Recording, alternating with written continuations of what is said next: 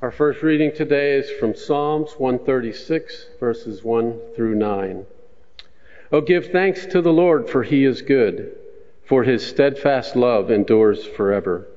Oh, give thanks to the God of gods, for his steadfast love endures forever. Oh, give thanks to the Lord of lords, for his steadfast love endures forever. Who alone does great wonders, for his steadfast love endures forever. Who by understanding made the heavens, for his steadfast love endures forever. Who spread out the earth on the waters, for his steadfast love endures forever. Who made the great lights, for his steadfast love endures forever. The sun to rule over the day, for his steadfast love endures forever.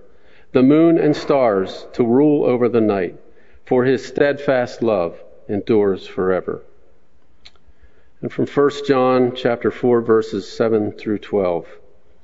Beloved, let us love one another, because love is from God. Everyone who loves is born of God and knows God. Whoever does not love does not know God, for God is love. God's love was revealed among us in this way. God sent his only Son into the world so that we might live through him. In this is love, not that we loved God, but that he loved us and sent his Son to be the atoning sacrifice for our sins. Beloved, since God loved us so much, we also ought to love one another. No one has ever seen God. If we love one another, God lives in us, and his love is perfected in us. This is the word of God for the people of God. Thanks be to God.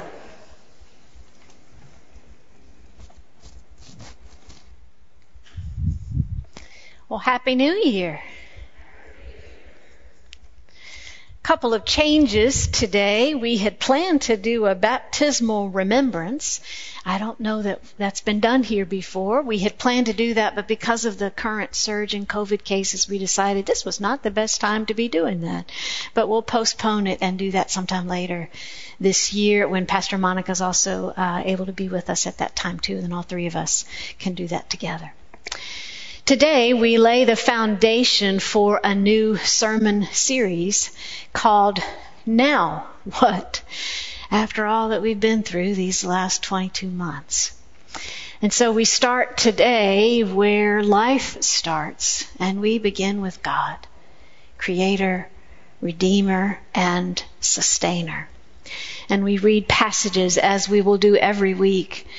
And as we delve into the passages in this sermon series, we will see what lifts up out of the text and what God lifts up for us to guide us, give us direction, and give us hope as individuals, as a church, and as a community. Would you pray with me? God of love and grace, we need you now. We needed you yesterday, we will need you tomorrow.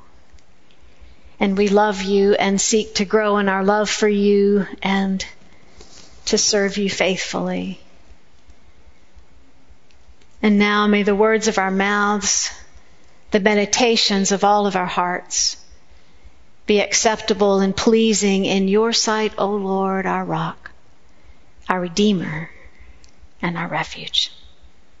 All God's people said, amen. When uh, twenty twenty wrapped up, I remember saying twenty twenty-one will be better. Now that twenty twenty-one is wrapping up, I don't know what to say. I think the definition of what counts as better has shifted a bit.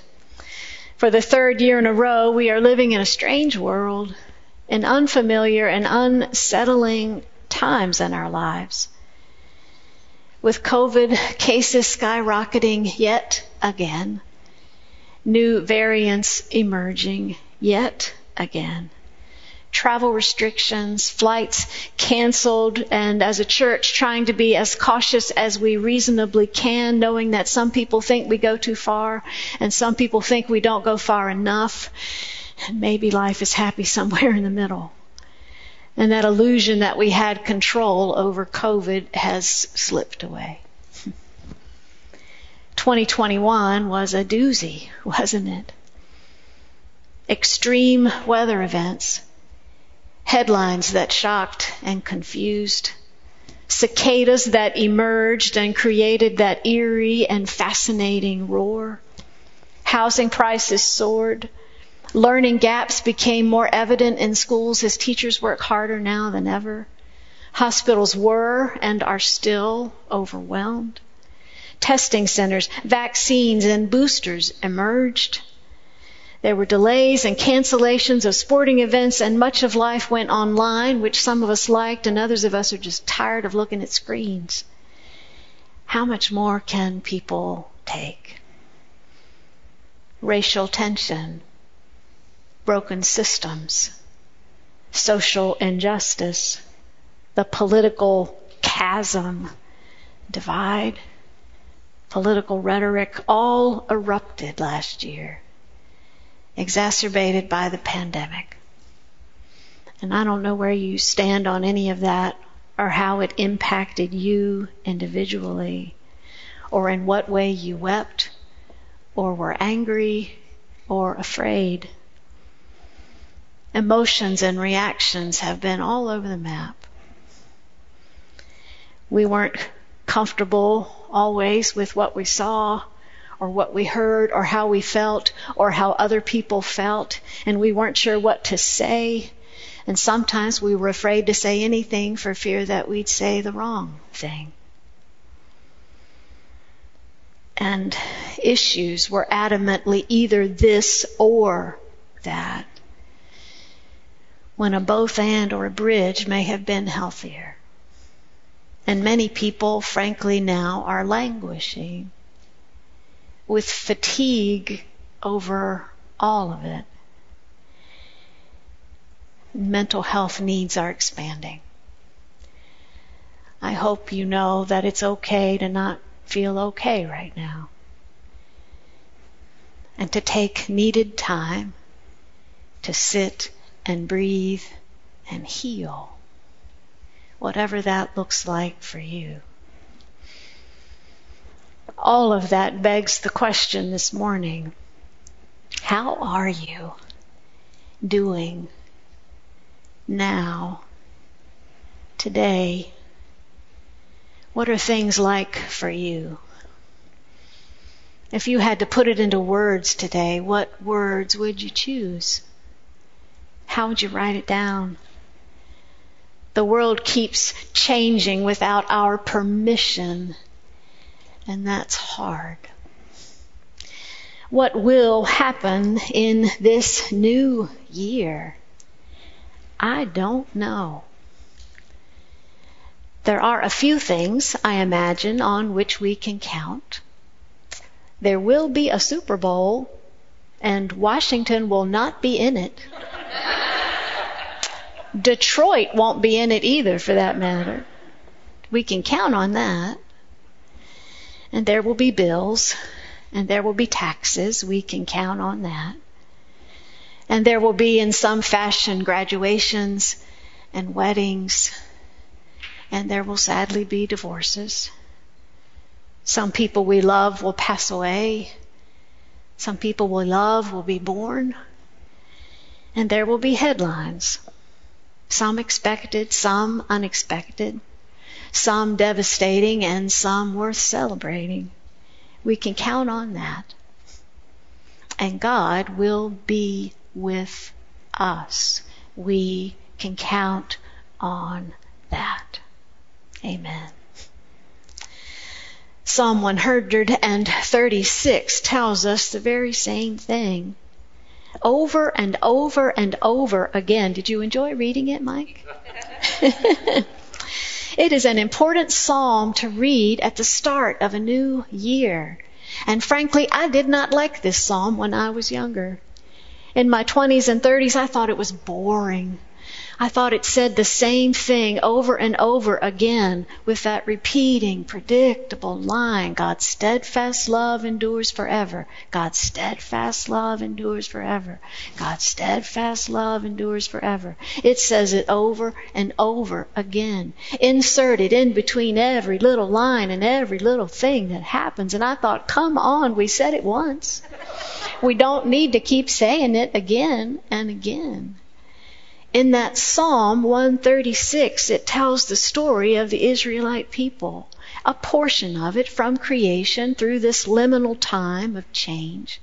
And in between every single line and every single thing is that phrase, God's steadfast love endures forever.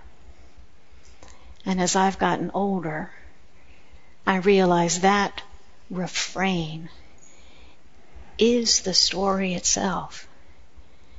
That's the part I should have been highlighting and marking and memorizing and saying it once is not saying it enough. God's steadfast love endures forever. When you read that psalm over and over again, it becomes like a heartbeat. Bum, bum, bum, bum, bum, bum, bum, bum. God's steadfast love endures forever. God's steadfast love endures forever. God's steadfast love endures forever. Heartbeats like that matter because they give us life and they communicate God's love, and we can count on that. When I was a little girl, I got a puppy one year. It was a little Gordon setter. I named her Angel. She had long hair that was black and rust-colored on the end. She was adorable. And we put a box in the back mudroom where she was going to sleep. We put pillows and blankets in it. And I was sleeping in the nearby den in a sleeping bag so that I could tend to her throughout the night if she woke up. And boy, did she wake up. Every single night, crying and crying again. And I would open the door to the back room and get her out. And she'd come and sleep beside me on the sleeping bag, which was not what my father had in mind. So we had to come up with something else to do. And as I was tending to her those weeks, I realized that everything in her life had just changed without her permission. The people, the sounds, the sights, the smells, the food, it was all unfamiliar, all strange. And she was having a hard time adjusting in the midst of all that change. My dad and I went up in the attic. And when we went up there, what we found was this old clock he had in mind. It was an old clock that if you wind it up on the back, it ticked, ticked, ticked. Ticked. He said, we're going to wrap that up in a towel and put it in the box and the puppy will sleep. I said, you've got to be kidding. That old annoying clock, that's one reason we'd put it up in the attic, because it was so loud. Well, I was completely wrong, like I was about Psalm one thirty-six when I was younger. We wrapped up that old clock and put it in the box with her. An Angel slept soundly through the night. And every night thereafter, I asked my dad, what in the world is that about? He said, the tick, tick, tick of the clock mimics Angel's mother's heartbeat. Bum, bum, bum, bum, bum, bum. And it gives her peace to know that she's not alone and that someone who loves her is with her. So same thing Psalm one thirty-six is up to doing in our lives, to give us this constant heartbeat through every little thing and every little line of what happens in our lives so that we know God's steadfast love endures forever. God's steadfast love endures forever so that we too can sleep at night. When I would teach this psalm, after I'd come to appreciate it in spiritual growth classes over the years, I'd give a homework assignment to the classes. And I would tell them, I want you to go home. This Psalm one thirty-six tells this story, right, of the Israelites' life. So I want you to tell me the story of yours. Go home and write it out if you want to go year by year, event by event, whatever works for you. And then read that story of your life aloud. And then I want you to go back into that story and insert in between every little thing and every little part of your story the repeating line, God's steadfast love endures forever. God's steadfast love endures forever. And read out the story of your life again. Wow. The impact that made on people to realize that God had been present with them all along, when they could see it and when they couldn't, when they could feel it and when they couldn't, that there'd been this bump, bump, bump, bump, bump, bump, and steadiness of unflinching presence and love that only comes from God through every little line and every little thing that happens to us. You might want to try that too. First John, that Mike also read for us today, tells us the same story in a little bit different language, not to be outdone by Psalm one thirty-six. The twist that First John puts on it is that when it talks about God's steadfast love present with us forever in First John, what we're told is that is the gift of Jesus, whose birth we are still celebrating these twelve days of Christmas. To say that Jesus is God's proof to us of God's constant love. And then First John goes so far as to say that then the way that we as Christians love others in the community is proof of God's love for others. So God loves us first, and then we live that out in the community. And the way that we live it out becomes that bump, bump, bump, bump, bump, bump, for people right where they are. This scripture is pretty adamant about it. If we don't respond in love to someone else, it says then we just don't know God, or we missed something crucial in our forming as a disciple. We need to go back and fix it.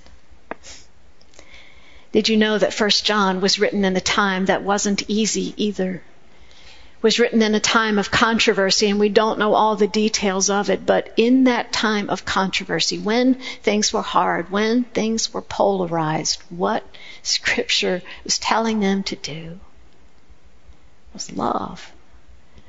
To respond by not lashing out or not being difficult, but responding in love. It matters.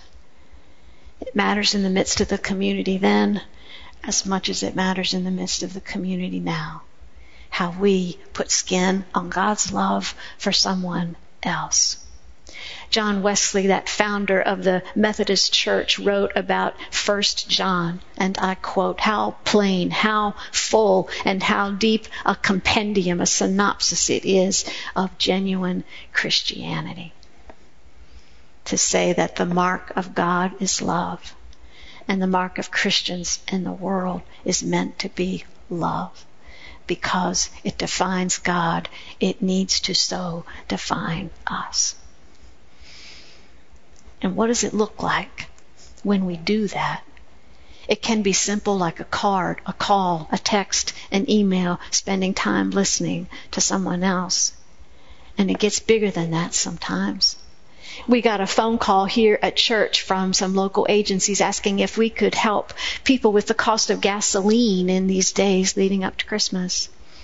So our director of mission and outreach, Amy Miller, and Pastor Jeff Harrison worked out an arrangement with a local gas station that we would, for a set time on a set day, provide a tank of gas to anybody who pulled up to the gas station at that time. And we went out there. Uh, Michelle was part of it too, Jeff, a number of us from the staff. We had the best time that day. That was probably one of my favorite parts of Christmas. We went out, and when people pulled up to the gas station, we went up to them and said, "Merry Christmas, we want to pay for your gas today." People looked at us like we were crazy. They weren't quite sure what to do with that.